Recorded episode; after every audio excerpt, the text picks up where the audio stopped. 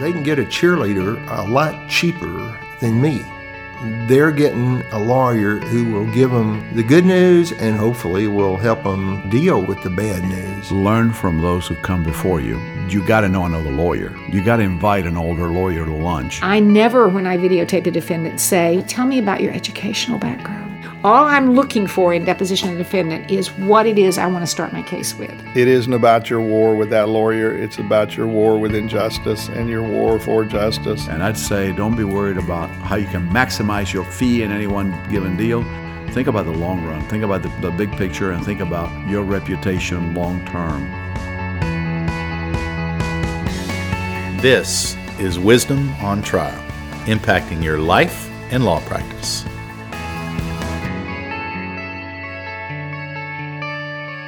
Today's guest is uh, my friend Keith Mitnick. He is uh, an F S U law school graduate and uh, one of the lead trial lawyers at Morgan and Morgan. He's tried over two hundred jury trials with verdicts of ninety million and forty million and twenty-seven million and, and lots of small cases too. So Keith is really Uh, generous with his wisdom and brainstorming. I, I remember years ago, I was trying to figure out the right questions to ask in jury selection in a malpractice case. And I called Keith on his cell phone. He took my call and he said, I'm going to have to go in a second because uh, I'm walking through the courthouse security. He was literally right in the middle of another trial, took my call on his cell phone, and that just gives you a little picture of Keith's generosity. He is uh, the author of the book, Don't Eat the Bruises. I think you'll really enjoy this. I am, uh, I'm so glad to be in the Morgan and Morgan courtroom with uh, Keith Mitnick. Keith, you are uh, by far Uh, the most generous person with your knowledge and experience. And well, we'll start on sharing with your book, Don't Eat the Bruises, which I have read and I have gifted. And I have pages that are highlighted and thumb-eared. If you were to give just kind of a capsule summary of that book, what would it be? It, what it really distills down to this. And funny you ask that because it fits right into John Robertson. When, as a young lawyer, I'd run off to a deposition. I'd come back and tell him, oh, something terrible happened. They said this. And inevitably, he would say, Mitnick, that's not a bad fact. That's a good fact. And I'd look at him like he was crazy, and he'd start to tell me. Now, look, some of the times it still was a bad fact, but it sounded a lot less bad when he was done. And a lot of times, he was right. And I got to where I'd be embarrassed to come back with a, so I started at very young going, all right, why, why maybe isn't this so bad? And that was ingrained in me. Now fast forward to writing Don't Eat the Bruises. At its core, what it really is about is this. It's very easy to say, here are my good facts, and I'm gonna, I'm gonna put them together in the best light possible. But what I think gets skipped a lot is how can I swallow whole the defense's case and leave them nothing? Because if you can do that, now not only are you putting up good facts, you're taking away the resistance on the other side, and your chances of winning go way up. So a lot of it was born out of that. That's really a good fact. And what I realize is I'm going to distill it down to real simple. You have to destroy their case in opening, and you have to keep that momentum going. It's easier said than done, because if you focus so much on taking their case down, you end up trying their case, and you sound like you got a yes. sorry case you have to make too many excuses for, and you just can't do that. But if you don't take it down, they get up and say, boy, I thought you had a good case there, but when were you going to tell me about this?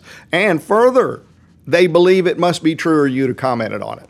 So all of it came down to us over the years recognizing that tension. How do I destroy as best I can their case without trying their case and staying on the high ground of my case? And all of that was just years of, of, of working the process and coming up with systems in which you can stay on the high ground, never convert to their case, try your case, but recognize there are ways to take away from them their favorite points and favorite facts. How many trials have you had? Like if you were to, you don't need to be precise, you're not under oath, just ballpark. Got to be around two hundred. I had to do something for some form, and it's been quite a few years ago when it was well north of one hundred, and I've had a whole bunch since then. So it's probably pushing two, but I haven't added it since then. It's a whole bunch. Since you've been journeying more seriously with this concept of not eating the bruises, embracing, putting in context the negative sides of the case, have you seen a change oh, in yeah. terms of the outcome? Yeah, this whole system. The, really, my book has two has several chunks. Probably the most distinguishing fact of it is what I call winning at the beginning, and it is how to master the art of using challenges for cause to get rid of biased jurors and give you a, a, a level playing field, because rarely do we have enough peremptory challenges, and we have to be very skilled with the use of challenges for cause so that we can make sure we don't have biased jurors decide our case. That's the first phase of winning at the beginning. The second is all this having a winning opening, recognizing you don't get a rebuttal in opening, and they're going to make points, and it's never good enough to pat yourself on the back at the end of your closing and then go to the bathroom and come back, and it's, then everyone's saying, man, that was great, and now it's lunchtime and they're done, and you're hanging your head down, moping, saying, I can't wait to prove how wrong that is. That's not a good opening. And jurors' minds get made up right about then. It's only good enough when you pat yourself on the back when they're done with their opening. If you weren't a lawyer, what would you be doing? Gosh, I don't know. I mean, I don't know. That's all I know. It's it's strange. Have you always wanted to be a lawyer? Yes, but here's the odd part. People think I must have had a lawyer in my family or a cousin or a friend or somebody, friend of the family's. I did not know a single lawyer. We had no lawyers in anywhere in our family, distant or or, or close. Um, and my mom, who was a guidance counselor over in Lake County at Mount Dora High, somehow got a hold of a elementary school, something from a, one of my guidance counselors in elementary. I don't know what they do in elementary school, but or maybe it was just like a vice principal. Somebody, they had something where they had these what you wanted to do questions. And my mom showed me years later, honey, look at this. She had in a full file folder. Back in elementary school, I said, I want to be a lawyer. And I don't ever remember not wanting to be a lawyer. I remember in high school, I'm going to law school, I'm going to law school. In middle school, I just going to law school. And in undergrad, I'm going to law school. It was just never a question. And I, other than I loved Perry Mason, and maybe that was it. And I read a book one time. It was a really good book called um, The Magician, I think, where some bully kept bullying this kid, and he was a little small kid, and he finally beat the kid half to death, and the defense criminal defense lawyer came along, and he ended up getting a not guilty, and it was just devastating injustice. And then the little kid had had enough, and he took karate classes, and the bully, about a year later, he let everything cool down, came after him again for having gone to the police and putting him through all that. And the kid now was ready and hit him with his palm in his nose and pushed his cartilage back, and the guy died. And the book ended, and the family hated that lawyer. The book ended with them calling the defense lawyer to represent their kid. And I remember thinking, I hated that lawyer, but how cool is that? And I hate bullies. That was one of the first real books I read, other than, you know, kiddie books and comics. So I don't know, but something said it, and I've just always wanted to do it. And I look at it now, honestly, people say, how can you go to so many trials? And you know what I say? I am so average at life. I'm a good husband. I'm a pretty good dad, and I'm a nice guy. But skill sets, I can't golf. I quit golfing because nobody wanted me. I slowed everybody down. I bought a guitar. I mean, it's embarrassing. I tried to sing. Nobody wants to hear it. I, I go in the bathroom to make it sound better, and I couldn't take it. And it's like, I'm really average at most of life, the skill set of life, not the human side. I would not say that. I'm not. I hope I'm a good man. But the skill set of life, I think I'm very average. I'm not average in a courtroom. Yes. And I say to people, why would I not want to be in the courtroom? I just feel better about myself. I'm doing something I was blessed that I'm good at. I want to do it all the time. So if I'm in a lull and I go a month without a trial, which is unusual, I'm in one now. I'm really looking forward to this trial. I'm dying to go in part because I just want to go feel better. Sounds like it's almost therapy for you. It is therapy for me. I, it just where I belong. I just it was something God gave me, and I want to do it, and as many times I can. And you know when I'll quit, and I've told my wife this, and she would, she absolutely is on board. When I start losing my edge, you know how sharp you got to be in a courtroom. God, David, you know, things happen so fast, and your your instincts have to be razor sharp. And if, and I've heard stories of lawyers who went on beyond their prime, and people say, man, it's a shame he was used to be so good. I'm never going to be that guy. And I said, when it starts happening, sit me down. Which, by the way, at some point during this, I'd like to talk about younger lawyers that are nervous, because that's a part of it. That's a part of it. Well, let's let's do it right now. Okay. Um, we've all been there. Performance anxiety. And we know you can have a, the sharpest mind. You don't need to be a thirty-year trial lawyer to have a brilliant mind, a practical mind, to be a decent, nice person, an honest person, a person of integrity in front of the jury. You don't. That's not experience. That's human being. Performance anxiety chokes you. I said about the guitar. I actually got, I put it down. I've given it up like golf, but I had, I did it for a while, just self-taught. And I could get to where I could strum some chords and do a little finger picking and sing some simple Jimmy Buffett song that was the range of, you know, your vocal range was like three notes, and um, and and not sound good, but not be embarrassing. And then my, I'd say, come here, I want to play you something. The minute she walked in the room, my fingers got tight. My voice got bad. And I could not perform. And I'm thinking, God, I sounded so much better before. It's performance anxiety. Same thing in a courtroom. And lawyers, young lawyers in particular, feel the heat of it. And here's a, a message for them. I actually have two messages for them. One of them is the part that happens before you go in court, this outsmarting part, where you sit down and really think about it. The wisdom of the wise. Why are we right? Why are they wrong on every single significant point of contention? And if we're wrong on one, why are we right overall? And really thinking about it. And thinking what analogies can make that point. What are the right words to capture this? What are the right winning questions I can frame it around for the jury so they get it? You know where all that happens? Outside of the bright lights of the courtroom. It's a thing of beauty. There is no stress. It's pure fun. Even when you get experienced, trials aren't pure fun. There's a moment of elation followed by a moment you want to run outside and, you know, throw up. It doesn't, there's no old high during trial.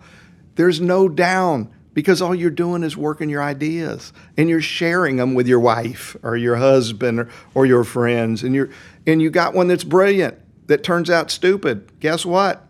It didn't hurt anything. Who cares? And you fine tune it and you get it there. You know what that is? It's the joy of practicing law. Some of the most joyful parts I have. I carry those problems around like puzzles. Why do you think people sell, buy so many newspapers? Half the people buy them for the crosswords and the Sudokus. It's fun. People love puzzle solving. This is puzzle solving. It's fun. I carry them in my head. You know when I do them? I can be in a conversation with someone who'll never shut up, kind of like I'm doing now, who will never shut up, and I'm bored. I'm fine. They think I'm the best listener in the world. I'm working a problem. I'm solving a puzzle. I can be on my back porch solving a puzzle. I can be on the elevator. I can be in the car, you know, bored to tears. There is no moment where I have nothing to do, because I always have them with me.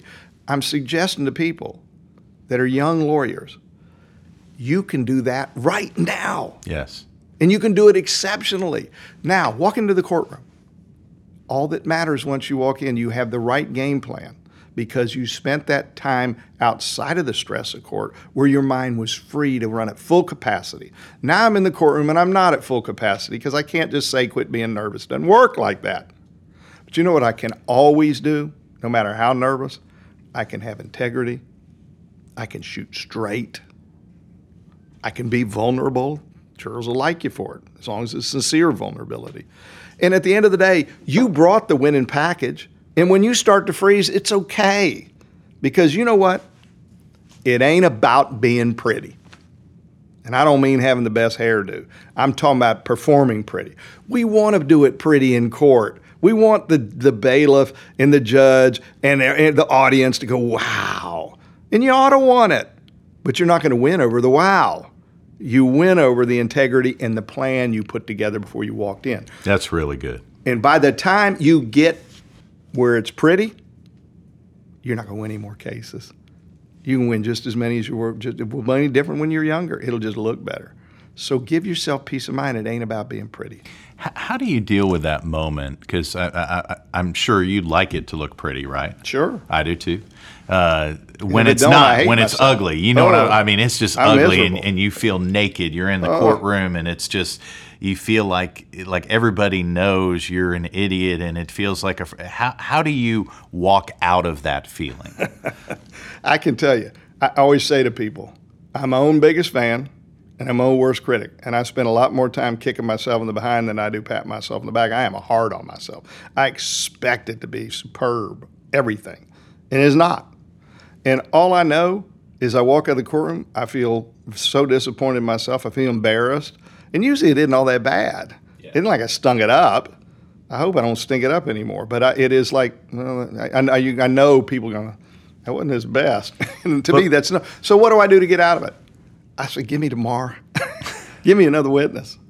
Yeah, just just give me another shot. Get the next Put me back in the game, coach. Yes. Let's do it again. That's all I know. In fact, I will say this on a broader scope, losing. Losing, it's part of it. And if you get scared of losing, you can't do it. There's a difference between despising losing and being scared. The despising it is motivating. Fear freezes you.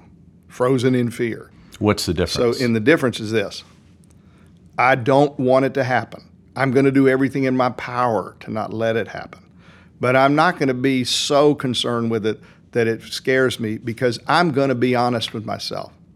It's going to happen. Even if I do everything right, some juror's going to sneak in who was a leader who I didn't realize was bad, and they're going to lead the charge, and I'm going to lose. Or my client's going to turn out on the stand I thought was going to be great, turn out to look like a liar. I don't have any control. All kind of stuff can happen. You're going to lose. Be prepared.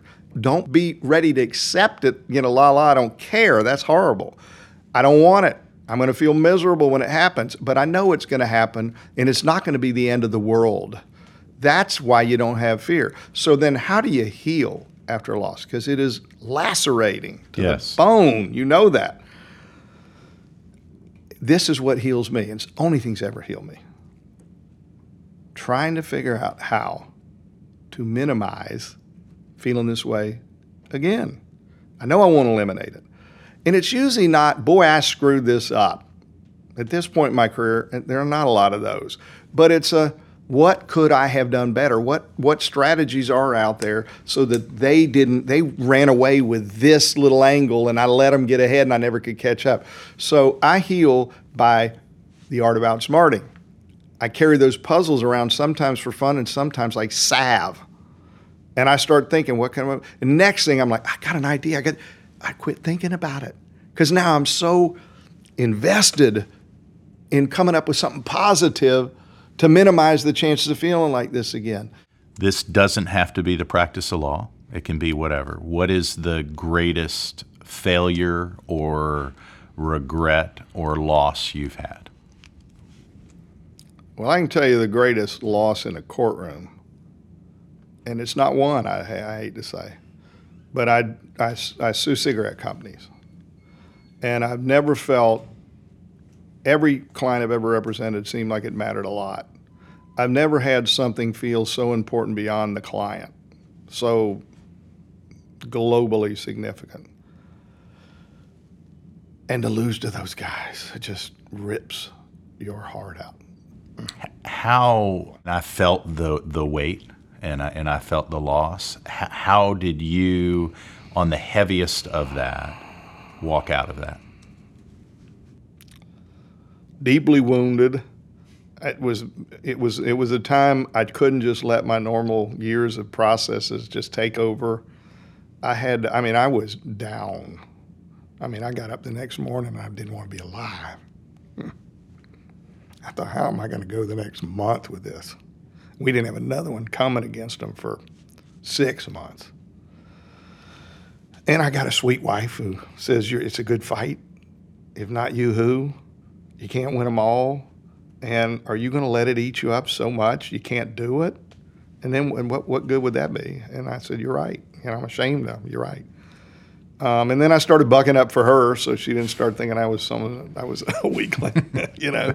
And then and then you get busy. Then I had another trial. It wasn't a tobacco trial, and sunk my teeth into it, and it gave you some distance. You feel stronger having gone through that? No question. Yeah. You know, it's just like people that go through the Marines or boot camp of some kind. I played football, and I look out at that heat now. If I got to walk out to my car and it's hot, I'm I'm feeling so sorry for myself. I just I can't believe I'm having to walk in this heat. And I think about those two-a-days and the uniforms and hours and that. And, you know, certain things in life just toughen you up, and it toughening's good.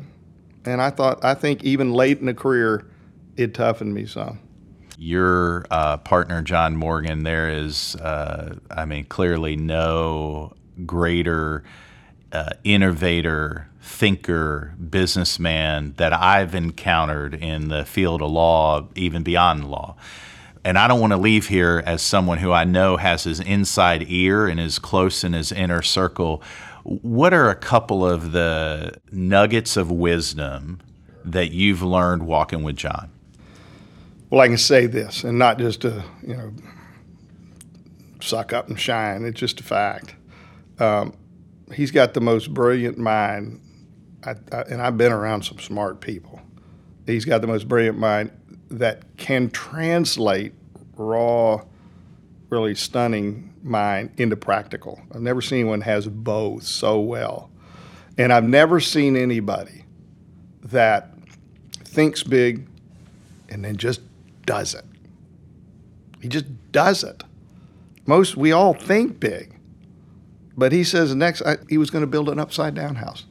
And I remember him talking about drawing on some napkin, and, and I thought it's the wackiest thing I ever heard. And now he's got Wonderworks, and they're all over the country. He's making a fortune. And it's like he thinks it, he sees things other people don't see, and then next thing it happens. Um, and I could give you a hundred of those examples. So the executing he just is, make it yes, happen. Yes. He does not talk a good game. He just goes and does it. Yes. Now, he's so smart about it, he rarely misses when he swings at the ball, but he's not scared to swing at the ball. One of the things I've been asking that I think is is helpful is, um, I know you had good mentorship. I had great mentorship. There is an element of what what makes a person a good mentee. In other words, what does it look like so that you're the kind of person that someone like Keith Mitnick would say, I'm willing to invest my time, my energy, my life in you. Or and so what are a few of the traits of lawyers you've seen who are good mentees that they make you want to invest in them? Sure. That's a great question. I've never been asked that in my life. Um, I'm trying to think of the people I work with that I just really can't wait to help some more with. And and I guess what that those traits would be, they they got a natural talent base. I'm happy to help all of them.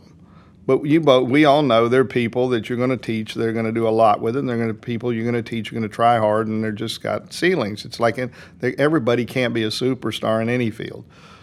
So if I see a real skill set there, it doesn't make it any more important to me because I'm going to give it all to any of them.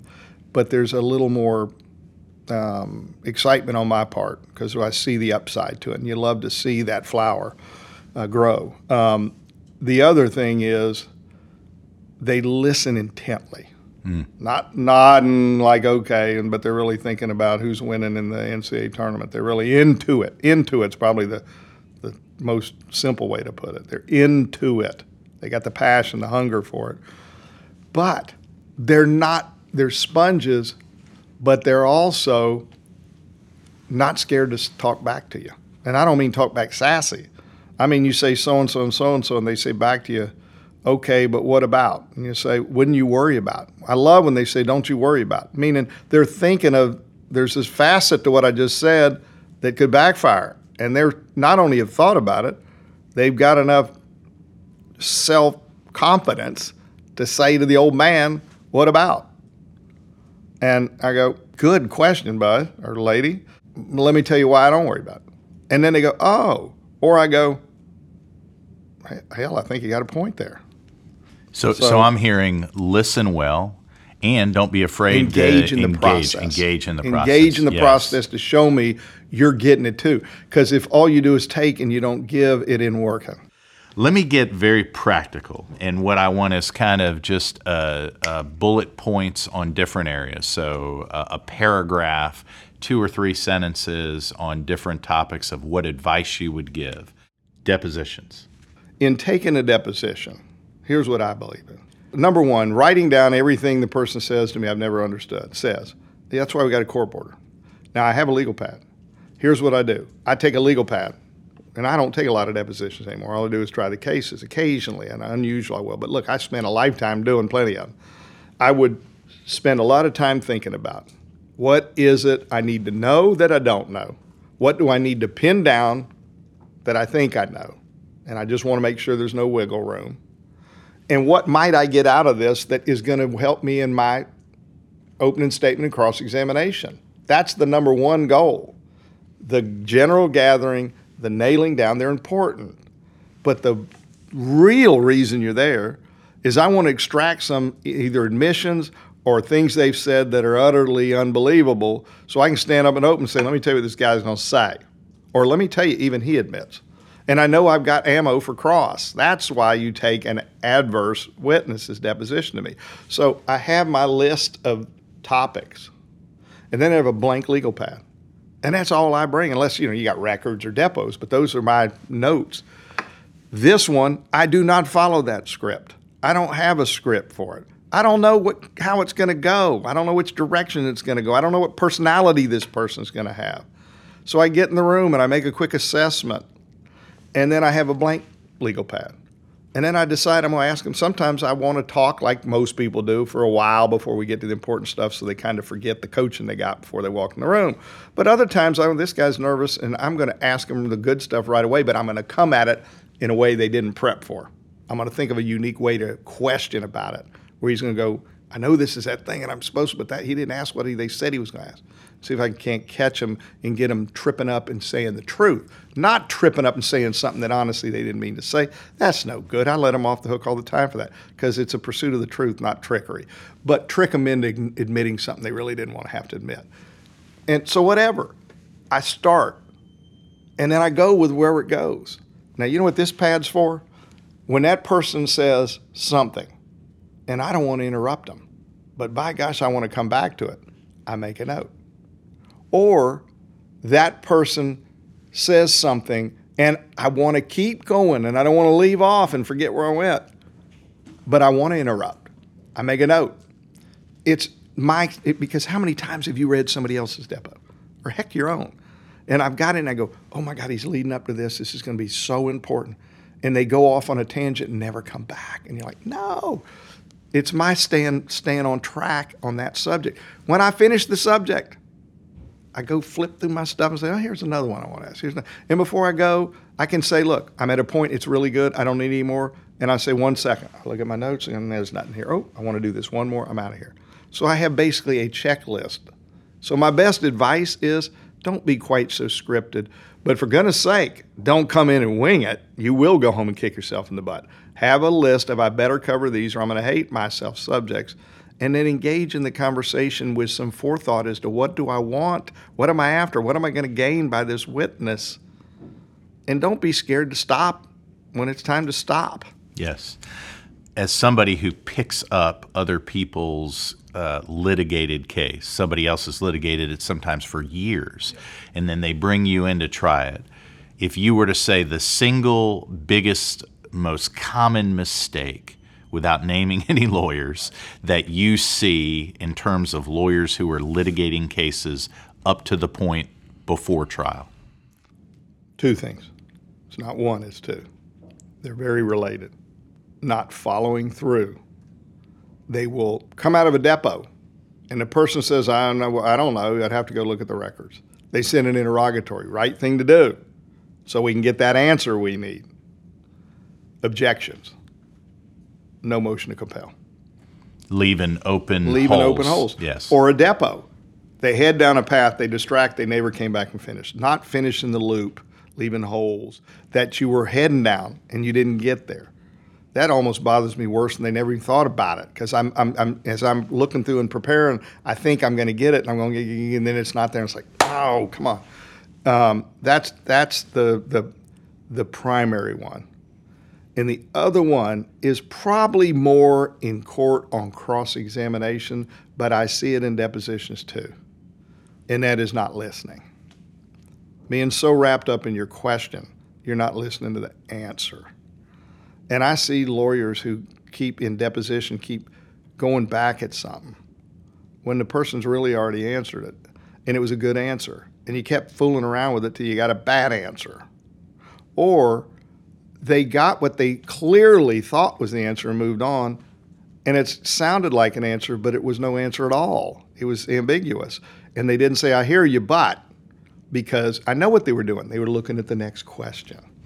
What's the biggest piece of technology that currently is impacting your life in a positive way? Uh, I would say two things. Transcript Pad. I love Transcript Pad. So good. I see you not, not so taking good. It. And to those of you that don't know it, here's the frustrating thing. You got you can't use it on anything but your iPad. And so you don't bother trying to put it on your phone or on your comp- laptop. It's only iPad. I don't know why they don't expand it. They must have a deal with iPad. But in any event, it's by the same people that do Trial Pad, but they have a separate app for Transcript Pad. And you have to have it in T X T form, and that it won't work if it's in P D F. So make sure court reporters put all of the transcript in that T X T or ASCII form.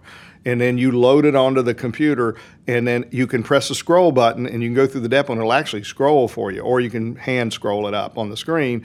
And when you get to something of interest, you click over in the margin on the on the line number, and where it ends, you click again, and it will pop a screen up for you in which you can then write in a subject matter. And then you move down, and the next thing is the same subject. Now it pops it up, and it has the list of your subject matter. It, you don't have to re- type it. It, it really is incredible. And it, you can use it for depot designations, oh, I use it anything for, like that. Yes. And here's the real beauty, preparing for cross. I now have all these subjects. I have the entire deposition. All the waste has not been highlighted. The substantive stuff is subject matter tagged. Then you print a report, and you get a report that takes just the stuff you highlighted, and everything under that subject is all under that topic. Yeah, and the great. next, the next, the other one, because I, I believe words matter. Word Flex, F L E X, Word Flex, and I don't own any stock in either of those. I wish I did. Dealing with judges, best piece of advice. Respectful. Eliminate from your vocabulary, with all due respect. Judges hear that, and they know the next word out of your mouth is going to be disrespectful. Um, and they, you can see them bristle. You can say, Judge, I don't mean to offend you. I don't mean to be disrespectful, but honestly, I disagree. Just don't use that old catchphrase because they've heard it so many times and they don't like it. But please don't ever forget this. It's your case. It's their courtroom technically. But I believe judges respect if you will, with true respect, not a catchphrase, but with true respect, disagree when you're really right and fight for what's right. I don't think many of them, they may get a little bent out of shape because they're wanting to move on, but if they know you're not just being pig-headed and you're doing it and you genuinely respect the idea of that robe and their role in the process, but you have a role to play too, and you really, really believe you're right, then by gosh, don't be a coward. Just don't be a don't be a sassy smart aleck. There's no place for it. How about dealing with impossible opposition? In other words, opposing counsel is just grating, uh, lying, cheating, thieving, all that stuff. Best advice you have for dealing with that? As best you can. Don't bait in. Don't get sucked into personal war because they're winning it. It isn't about your war with that lawyer. It's about your war with injustice and your war for justice. And if you spend all your time hating that guy or that lady and wanting to teach them a lesson and arguing them in the hall and then with your partners all dinner instead of plotting what you're going to do and planning the next day, all you do is gripe about what they did. Look, you go gripe for a few minutes, then put it away and move on. Yes. Okay, I want to talk to you for some advice for two different groups. Uh, the first is a group, they're twenty-five to thirty-five, they're practicing law, uh, they haven't quite fully hit their stride, but they're they're engaged in it. What advice would you give them? What what do you know now that you wish you knew back then? I would say for that group of people, the most important thing I wished I'd have known back then I didn't know was I didn't understand how to get rid of jurors that had a bias. And you need to learn that art. I didn't understand at that point in my career just how important opening statements were and that cases won and lost there, um, and how important it is to think about the totality of opening, not just your half of it, and how's the jury going to feel after the whole process of both sides go, um, and to think about those kinds of things. Best advice I can give from a more global perspective is find the part of what we do that you love most and love it to death, because it's hard. I mean, there's no... I've said to lawyers all the time, people think, oh, you got a fancy car and, you know, you just got a silver tongue and get all this. They don't know. You know, they don't know the price we pay with our heart and our soul and the time and our families. If, you know, we're not careful, uh, you know, the time, how people can and leave out chunks of time with children and wives and, and or husbands if they're women. And it's, it is an all-consuming kind of thing. And you better love it. Because if you're doing it like that and you're grumbling about it most of the time, I don't see it even worth it. If you don't have a passion for it, don't do it. And if you do, spend time praising the passionate side of it. So it's a glorious thing, not a burden. Let's take a, a, a second group of people. Um, they're, we'll say, forty to fifty-five. Um, they're in the... Uh, they're through the initial part of their career, uh, their practice is going well, but they still have plenty of gas left in, to use the metaphor we talked about earlier. Um, they're not a freshman, they're not a sophomore, they're probably a junior. Um, but they still have two more full seasons to go. What advice would you give them? My advice to those, that group, is the best yet to come. Mm. And one of the things that I, I've said this many times, when I was a junior, I wouldn't have said when I was a junior, but at that point in my career, every year, at the end of the year, I'd think, you've really figured this out, buddy. You are really a tough lawyer. And about that time next year, I go, you weren't shit last year. I would. And I love that. There's a dynamic. Who would want to say, I got it all figured out now and I'm just going to do it for the next twenty-five years?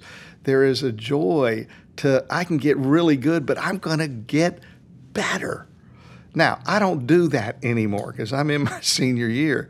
I don't say you weren't shit last year, but you know what I do say? Because I self-assess all that. That's one of the things I learned from Morgan. He's at the end of the year, think about what your plan is, write it down and do it. And think about what you could have done bad, better last year, write it down and do something about it. And I, I do it. I follow it. I've always been like that, but I haven't been as formal. He's formal about this stuff. And I, I do heard it. He goes away and he goes away has a ritual in the way that he does it. He goes off every winter and every summer, and he recharges. And it's not just rest. It is, it's like a meditative process, and, and great energy comes out of it and thoughts. But what I do now at the end of the year is I go, gosh, I wish I'd have figured this, this, and this out last year. What a difference that might have made. So it's not you were, you, you weren't worth a dang last year. It's you figured some things out I wish I'd have known them. And that keeps my fire burning on hot because I know I'm going to figure some more stuff out this year. I just figured one out that I'm going, man, I can't believe I, all these years I haven't figured this one out. So it keeps it going because it's a dynamic process. And that's one of the other things to the younger lawyers that I, I, I would say. A couple things. The game's so fast when you're young. And you hear it in sports analogies. Of people come out of high school and they go, you know, they go play college football. And I've got a bunch of my buddies. I, I thought I was gonna gonna be the next greatest thing, and nobody wanted me. I was a really good high school player, but I not mean, good enough to go. You'd think going next. to Eustis High School, it would be you'd be hey, destined really for greatness. But um, anyhow, but I know my friends that made it to the next level said, "Mitnick, you think it was hard then? It is so much. Fa- How many of you heard the game's so much faster to the freshmen? The guys that come out of college basketball and they get to the pros and they were superstars, and what do they say when they're they're a rookie?" The game's so much faster. Our game's fast. Here's the good news. The game's going to slow down. Try some cases is going to slow down. And in the meantime, it ain't about being pretty. It's okay. But here's the really cool part. Here's what you have to look for, because it isn't like I'm going to go try ten cases and it'll slow down and then that's that. I've dealt with the speed now. Because when you start to really get in full stride, it slows down like a scene from The Matrix and Neo, and you can see the bullets coming so slow. I can see I could do this or I could do that, and I think I'm going to do this. And it happens like that, and that's just cool. I, I, that's that, just that cool. is a fun thought. Um, this is odd, but I, I care about this one. I know a lot of people, they're afraid to ask this, but what advice would you give people about how to not screw up with money? I'm, I'm not talking specific stock advice, not that kind of thing. But, you know, lawyers typically, they, they at some point in their career are going to experience plenty, and they're going to experience Feast lack. Or Feast or famine. No question. It's the nature of our world. The best thing I can be is when you're in famine, I mean, when you're in feast, know there's a famine coming and, and act accordingly. Don't spend it until you got so much that you know I can spend it and I'll be okay when the hard time comes. And the other thing is some people, some lawyers just have good business sense and, and money sense. A lot of us don't. And my best advice is find someone that did. Still believe in juries? Oh, absolutely. No one's had a heart broken any more than probably you and me by jurors, because we try a lot of cases. Anybody who tries a lot of cases had their heart broken. But what else are we going to do? I know it, it's such an adage, it's the best system in the world. It is. I don't know what, look, I tell you what, I'd take a med-mal case and I'd try it in front of a panel of doctors all day long. If I could find unbiased doctors to try it, I can't. So I can come up with, in a vacuum, other better systems. They just don't work. So what's the best system? Keith, thank you so much. Thank you.